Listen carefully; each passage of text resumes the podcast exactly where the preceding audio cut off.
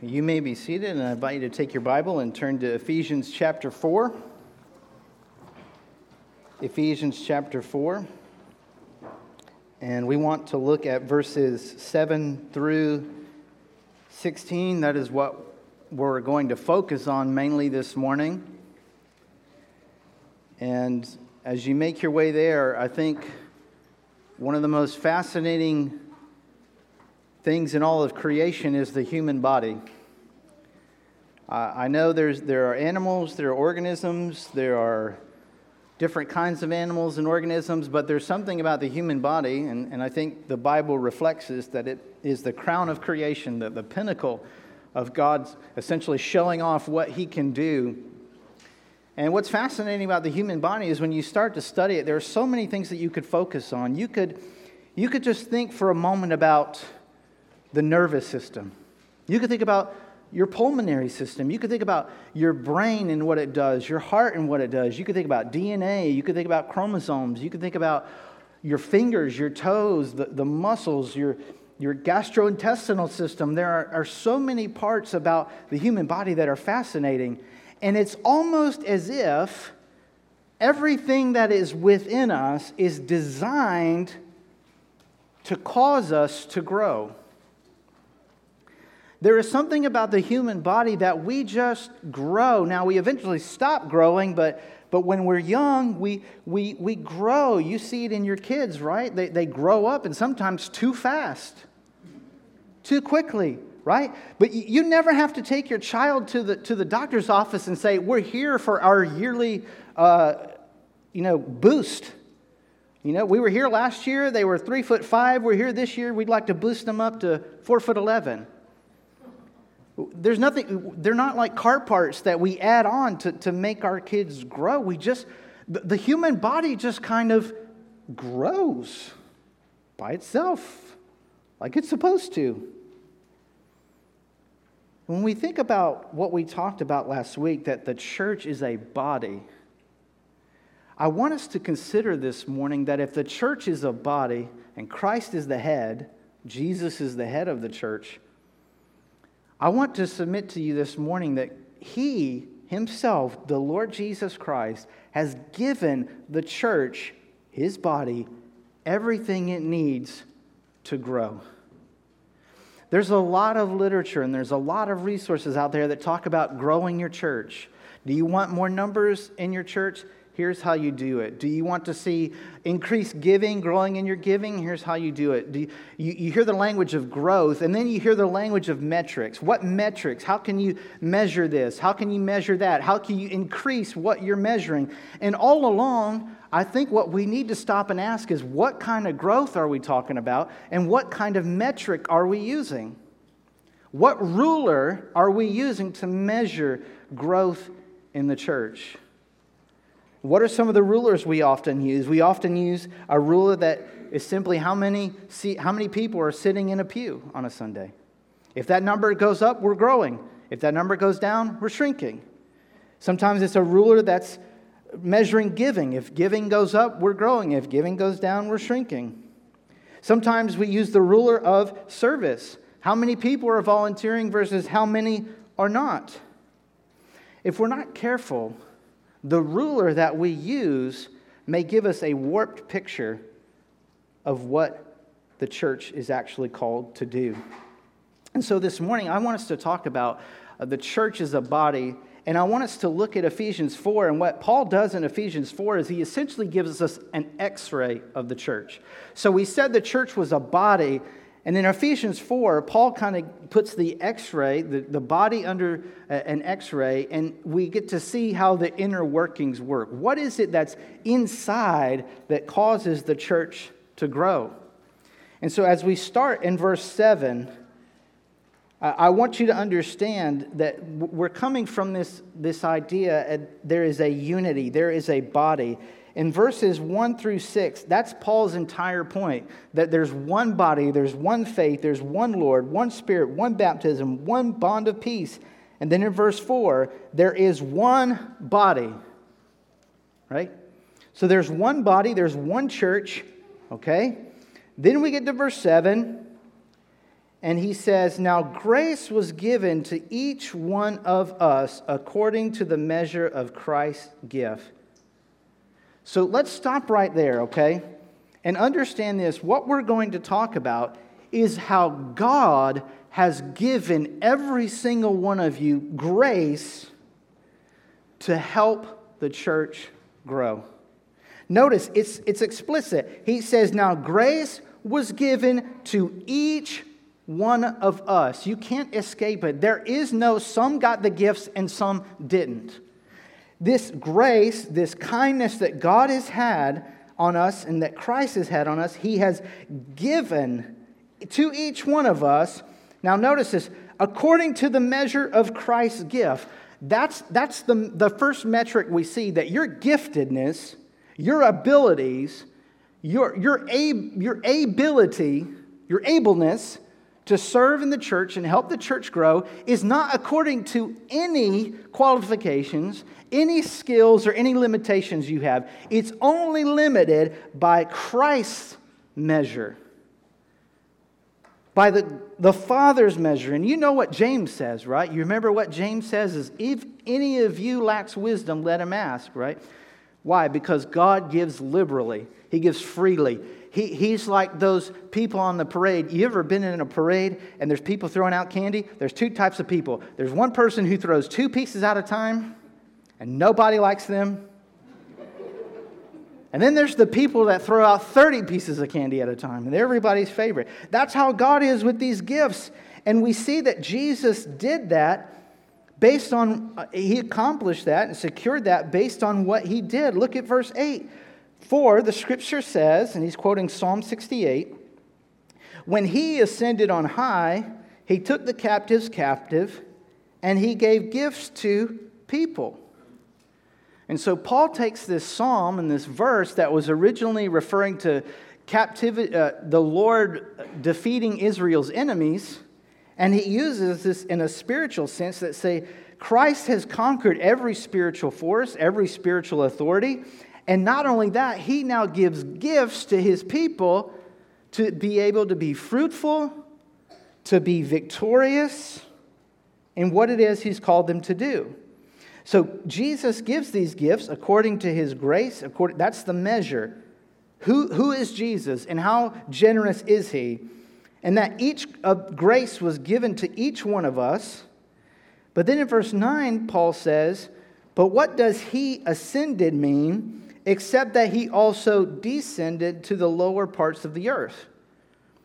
In other words, Paul's saying, I quoted that he ascended on high, but what does it mean that he ascended? Did he not descend? He, he left heaven and he came to the earth and, and he walked among the filth and the squalor of sinful life and he was perfect. He was without sin, right? And he died on a cross. His blood was shed on a cross, and the wrath of God for our sins was, was poured out on him, and it, he, he took it all and he exhausted it such that our sins were forgiven. We believers were saved by what Jesus did on the cross. So he conquers every spiritual enemy, every spiritual force, even our own sin. But then he also ascends. Now look at what it says in verse 10. The one who descended is also the one who ascended far above all the heavens. Why? To fill all things. So Jesus descends, he saves us, he commissions us, he gives us one body in the church. Why? Because he is wanting to fill all things with himself. If you go back to Ephesians 2, you remember it talks about that he's creating this body, right? And it says that we were hostile, we were Gentiles in the flesh, but he brought us near. In, in, uh, in verse 12, we were without Christ, we were without hope, but he is our peace, and he abolished the hostility in the flesh, resulting in peace, right? So that's what he did for us. But then go back to chapter 1, verse 23. It says, He's the head over everything, which is his body, the fullness of one who fills all things. So stay with me, okay? Jesus did this work to save us, to, to call into existence the church. He He saves us, we become one body, and Paul says he did that to fulfill all things, and then he says the church is his fullness.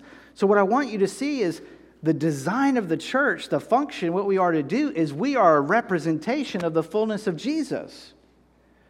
We, we are the ones who are called to spread the fullness of Jesus, to fulfill, to, to, to fill the earth with, with Jesus and the good news of Jesus, right? To fill all things. That's what Jesus came to do, to, to establish the kingdom of God, right? Okay? That's why we're here. That's why the church is here. Okay? So, how do we do it? If that's what he's done and that's what he's called us to do, how does he do it? How are we to do it? Well, look at verse 11. Jesus has given us a mission. He's called us to the mission. He's called us as a body. Then look at verse 11. And he himself, the language is emphatic. In other words, Paul makes it very, he wants to emphasize who gives to the church. He himself, who? Jesus, gives to the church what? Programs? He gives to the church budgets. He gives to the church what? People. Do you see it? And he himself gave some to be apostles, some prophets, some evangelists, some pastors and teachers. So God has given us this work, and He gave, Jesus gave us everything we needed in giving us apostles. Now, the apostles were in the first century. They were, they were the leaders of the church. There are no more apostles today. But we live in the, the apostles' teaching, right? We're devoted to the scriptures, and that's, that's our foundation. And then there are, there are prophets, there are those who take the teaching and say, this is what this means. And then there are some are, who are evangelists who go out and tell people who have never heard about Jesus. And then there are pastors and teachers, pastors like myself, teachers like myself, teachers in your Sunday school. And guess what? If Jesus gave us only those, if we stop right here, understand that that's enough. That's enough. God gave us everything the body needs to grow. And He gave it to us when He gave us you. Notice what the result is. He gave all these people for what? Equipping the saints for the work of ministry. The role of all these things, and my role as your lead pastor, is not to do the ministry, it's to equip you to do the ministry. Pastors are not professional ministers. We, we don't do ministry in the sense of whatever there is to do, we are the ones that, that have to do it. If it's somehow tangential, if it somehow makes some point of connection to the church, that must be the pastor's job. No. What we are all called to do as leaders is to equip each other, equip the saints for the work of ministry. What is that work? What does Paul say? To build up the body of Christ. This language of building up is the language of construction. Just like you would construct a house and build a house, Paul's saying is God has given us these people that we equip each other to build up the church. And we do that until when? Verse 13, until we all reach unity in the faith and in the knowledge of God's Son. What does that mean? In other words, growing into maturity with a stature measured by Christ's fullness. Okay? So here's what I want you to see. Paul's when Paul's talking about this, this is the kind of growth he's talking about. The kind of growth that Paul is after is not numerical. It's not quantitative, it's qualitative. The question is how full are the people of Christ? How much is Christ in them? How full are they? We equip the saints for the work of the ministry. Why? so that they can build up the body of Christ. For how long? Until we all reach unity in the faith in the knowledge of God's Son. What does that unity look like? What does that knowledge look like? It looks like us growing into maturity. And how do we measure maturity? How full are we of Jesus? That's the metric that we measure growth. How full are our people of Jesus? But he continues. He says, We do that, then, if we do that, and that's our, that's our plan, that's our playbook, then we will no longer be little children tossed by the waves and blown around by every human, or sorry, by every wind of teaching, by human cunning, and with cleverness and techniques of deceit. So, the, the goal of our filling you up with Jesus, the goal of equipping, and the, the goal of seeing you grow so that you become more full of Jesus is so that you progress to maturity. That you're no longer like a baby in Christ, but you are a mature individual. You're someone who's able to make the distinction. You remember what Paul says, right? When I was a child, I acted like a child. I reasoned like a child. I thought like a child. But when I matured, I set aside those childish things. So, this equipping, this doing the work of the ministry that we're all called to do, is so that we would all be more full of Jesus and we would attain this fullness so that we're no longer tossed by waves and blown around. In other words, the goal is to get you so full of Jesus that you are able to distinguish between truth and falsehood, between biblical teaching and human teaching. Now, notice he says, you don't want, I don't want you to be like little children who are deceived or blown around by every human cunning and cleverness by the techniques of deceit. This idea of human cunning and deceit this language doesn't occur in many places at all in the, in the New Testament or in any Old Testament passage that's translated in Greek. But you know where it is used? It's used in other literature for the kind of tricks people try to pull when they're gambling. Right? What, what are some of the things you know? You know, you slide a card up the sleeve. You know, maybe if you're just rolling dice, you try to maybe blow on it to get it to roll over, you know. Or uh, just the other day, we were out somewhere, and I told my kids, I said, heads, we leave right now, or tails, we get to stay and have more fun, right? And so you know what I did, right? I flipped it, caught it, and it was on tails. So I kind of flipped it over and I said, Oh, look, well, we got to go now. Sorry, right? That's, that's the kind of mentality and that's the kind of trickery that we don't want you and, and people who follow Jesus to be uh, vulnerable to. There's a maturity, right? There's, there's something about being a child when you see things and, and you're not able to distinguish sometimes between is that, is that reality or not. I remember when I was growing up, I had the hardest time figuring out we'd be flipping through the channels. I had the hardest time figuring out how one person could be in two separate places at the same time, and really just two different movies. I couldn't figure it out.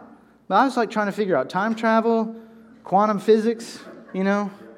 Like, how is it that, wait a minute, he's on channel three, you know, this was still back when there was only like five channels. He was on three and he was on eight. At this, he's getting shot at in this one and he's surfing in this one, you know. But then when we become adults and, and we're able to to reason and understand. And that's the goal, this maturity. But then look at verse 15. Paul says, instead of that, instead of being immature, instead of failing to grow, he says in verse 15, but we will be speaking the truth in love, growing in every way into him who also is the head. So notice this. I, I want you to see the process that Jesus has given to the church. He calls us, He establishes us, He gifts you according to His gifting, according to His fullness, right? We pursue Christ together. You serve, you teach, you share, you encourage. We are all being built up into what? We speak the truth in love so that we can grow in every way into Him who is the head. That's the whole point, right? So, what Jesus does and establishes, He gives us the blueprint for how to do it. He says, Let us grow. And, and I think that's an okay translation. I don't think it's a command. I don't think, me personally, I, I don't think that, that Paul says, let us grow. I think he says, but speaking the truth in love, we will grow into him who is the head, Christ. Now, notice how many times we've seen the word grow, right? We have seen it several times. We have seen it when it says in verse 12 that we would be growing into maturity, right? But then we will be growing in every way. That's the type of growth that Paul sees, that the Lord sees for his church. But it gets even better because look at verse 16. From him, from who? Who is he just talked about? From Christ, right? From him, the whole body fitted and knit together by every supporting ligament, promotes what? The growth. So the whole body finds its unity in Him. From Him, from Christ, the whole body fitted and knit together. So here's where we start seeing the, the x ray language, right? Look at what He says. Every supporting ligament promotes the growth of the body. Do you see that? From Him, from Christ, the whole body, fitted and knit together by every supporting ligament. Here's an easy way to think of it each one of you is a ligament. You are something, someone that can fit and knit us together when you work to equip each other, when we all work together to equip each other, and when we all seek to spur one another on to maturity in Christ, it says that the whole body promotes the growth. So listen to that. Who promotes the growth? Who is the catalyst for the growth? The body. Do you see it? Verse 16, from him the whole body, you know, and then that kind of this, this sub clause, fitted in it together by every supporting line, right? So just skip that part. From him the whole body promotes the growth of the body. Remember what I said at the beginning the, the human body is kind of designed to just grow. When we do church God's way, and when we function in the way that He would have us, the whole body promotes the growth of the whole body. And then he continues, he says, promotes the growth of the body. Now look at this. It gets, it gets for building up, okay, we said that's what we were to do, right? That we were in verse 12 to build up the body of Christ. So the body, when it functions as the body, builds up the body. Now look at it. The growth of the body building up all right, so if you don't have the CSB, which is I have, you might have something else. But for those of you that have the CSB, I want you to, to, to say this out loud. The growth of the body for building up what? Somebody. Itself. From Christ, the whole body, when it functions appropriately and as it should, the body promotes the growth of itself. It's almost like God knew what he was doing when he established the church and when he gave these gifts. That when we would covenant together, when we would seek to spur and encourage one another, the body builds itself up. So I'll just go ahead and tell you this building up the body, building up the church, that's not my job. That's not my responsibility. The body does it. Now, now you know, I, am called to lead and, and to equip just like all of you are, but the body builds itself up. How? What does Paul say? He says, first, it builds itself up in love, builds up itself in love. How do we do that? How do we build ourselves in such a, such a way that we're characterized by love? Notice Paul gets to it. It's exactly what we've been saying. How? By the proper working of each individual part. When each one of us plays the part that God has called us to, the church builds itself up. But there's some problems that we experience with this. What are some of the ways that we get? So, so if this is the x ray, right? We said there's a body. Now we've looked at the body and we see, okay, here's how this each individual part works, right? We have these, these internal organs, but how do, how do we get away from this? What are some of the ways that we mess this up? Well, I think one of the ways that we mess this up is we make ministry for professionals only. What does Paul say? That we equip the saints for the work of the ministry. Listen, God has called me to full time ministry. God has called me to be your pastor. He's called me to serve, to preach, to teach, to, to shepherd, to pray, to counsel, and all those things. And that's biblical, right? God calls men to do that. You go read the pastoral letters. Paul says in 1 Timothy, 2 Timothy, qualifications for elders, those who are able to teach. That's all biblical. But what's not biblical is that those are the only people who do ministry. If you are a believer in Jesus Christ, and especially if you are a member of Poplar Spring, there is a ministry that God has called you to. I want to say this as lovingly as possible. There is at least one area, one ministry that every single one of us can serve. If you want to start a ministry, maybe God's calling you to do that, let's talk about that. Maybe you're not involved in a ministry. We, we get this twisted when we think only the pastors do ministry. You might even say only the deacons and pastors do ministry. The problem with that is the word ministry is the word diakonia, which comes from the same word as deacons. So even if you wanted to say that's the deacon's job, you can't do it because it's the same word. In other words, it says equipping the saints for the work of the, the deaconing type ministry.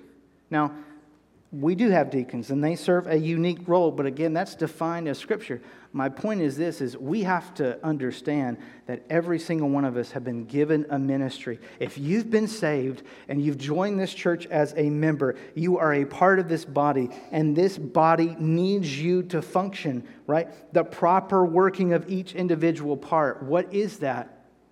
It's by doing the work of the ministry. Where do you need to plug in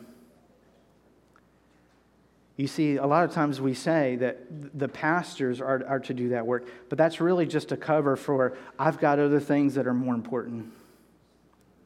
I'm too busy to do ministry stuff. I'm too busy to get involved in the church. I'm too busy to do those things. So we get it messed up when we say it's only for the pastors. But then we also get messed up when we say it's only for the super Christians, right? There's a general principle in, in ministry that, that and, and it's in work life, you know, secular life too, but it's called the 80 20 rule, right? That means 20% of the people doing 80% of the work, right? And that's true in churches too. And sometimes we think, oh, that those are the, those are the super servers. Those are the people who, man, they just they just take on more and take on more, and they're able to do it. Well, can I just speak up for those type of people? They're tired.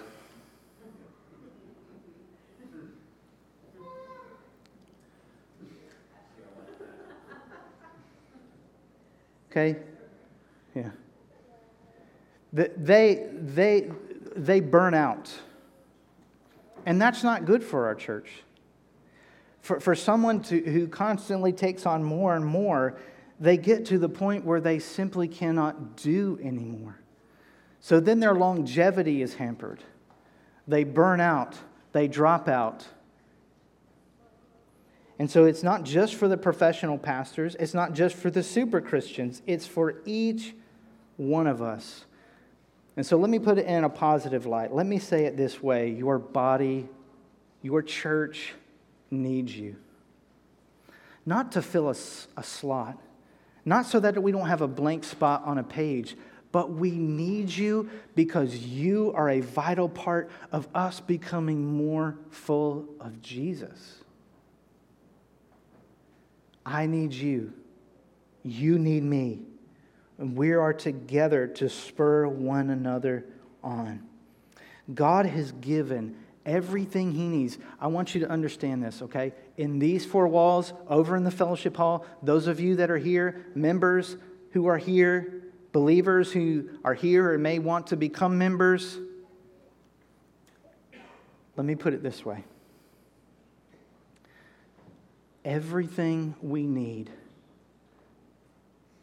for the type of growth that God wants to see in Poplar Spring Baptist Church is in this room, in the fellowship hall, right now.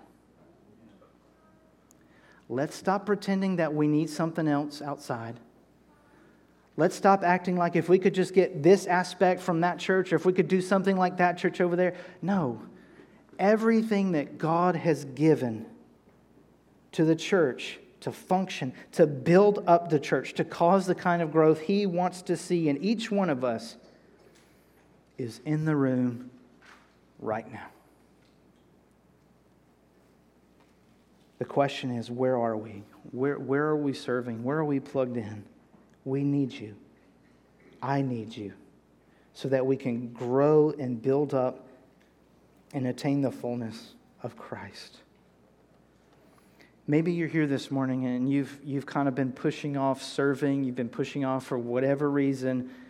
Maybe this is God pushing back a little bit against the ways that you've reasoned and you've justified. You've said, "Well, I've just got I've just got too many things at work or I can't give this up, I can't give that up." Can I just gently push back and say, "Maybe you really can."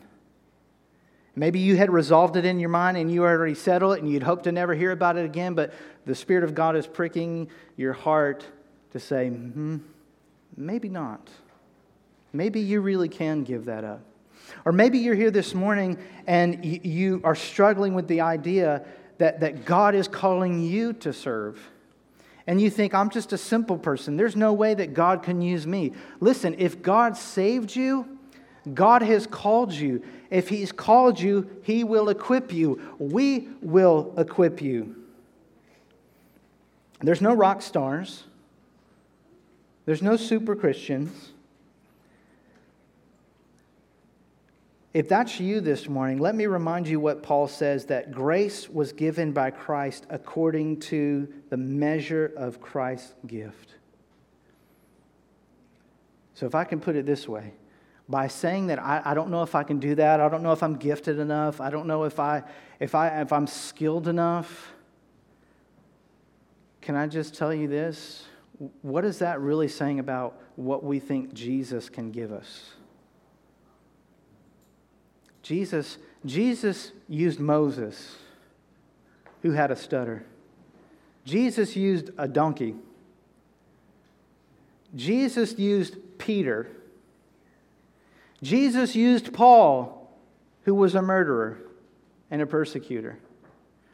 If Jesus can use David, if he can use Gideon, if he can use Deborah, if he can use Ruth, if he can use Esther, if he can use all of these people, why on earth, with this promise that we've seen, would we think that he can't use you? Don't be fooled. Don't be lulled into inactivity because you think somehow it all rests on your skills. It doesn't. It's according to the measure of Christ's gift. And you say, What if I screw up? What, what if I do something wrong? What does verse 7 say? Now, what was given? Let me hear it. Grace. When God calls you to serve in a ministry and He calls you, I want you to know this. He already knows when you're going to mess up. He knows all of them, and yet He's still calling you. So maybe you need to pray through that. You need to pray through maybe, maybe what, I, what you're really doing is you're trusting in your own skills instead of trusting God to equip you with what you need to serve. Or maybe you're here this morning and you have no idea what we're talking about. And your first step, the, the, the only thing you really need to know this morning is that when we talk about the fullness of Christ, when we talk about Jesus conquering his enemies, when we talk about that we've been saved, that we're believers, that's because we at one point in our lives recognize that we were sinners, that we deserved death that we realized we could not save ourselves, that we could not be good enough, we could not do enough good. And so our only hope, we realized, was to throw ourselves on the mercy of God in Jesus Christ. We realized that we had nothing good within us, and we came to the point in our lives where we said, Jesus, I believe that you died on the cross and rose again, and that you did that in my place. Maybe you don't have a relationship with Jesus. That's where you start this morning, is by dealing with the fact that you are separated from a holy God. And unless you turn and rest in Christ, you are destined for an eternity in hell. But the promise is that if you come to Christ, you can be forgiven. you can be cleansed, you can be a new creation, and then you begin to be filled as you start attending church and reading your Bible and praying. Now, instead of being an enemy of Christ, you are a part of the body, and now you get to experience the Lord filling you with the fullness of the one who saved you. So maybe your first step today is coming to Christ for salvation. We want to come to a time of, of invitation where you can respond to what you've heard. Maybe you need to come down and talk to me. Maybe you need to do business with the Lord. But, but don't let it sit here. Don't, don't say, I'm going to think about it later or I'm going to talk about it later. Ask the Lord right now, what, what would you have me to do? What commitment would you have me to make? And then help me follow through with it. Let's pray together. Father, we thank you for Jesus, who is our hope our peace. And God, we know that you are a waymaker. God, that you make a way when there seems to be no way. And God, maybe that's our that should be our prayer that as we think about our church body growing and being equipped and, and attaining maturity, that, that we would have an eternal perspective. God, that you can work in the unseen ways and even when we don't see it, even we don't feel it in, in the, the larger church body, God, that doesn't mean you're not working. But Lord, we have this great assurance that, that if we would buy in, if we would buy into the, to the church as a body and to one another, God, that if, if, if saints were equipped, and if saints did the work of the ministry and we spoke the truth in love, the body would build itself up. Lord, sometimes we make it so complicated. We make it so ridiculously complicated. And yet, when we look at Paul he gives us an x ray on the body that is the church and, and how it, it is designed to grow the type of growth that you want. So, Lord, however it is you're calling us to respond, may we be quick to obey. In Jesus' name we pray. Amen.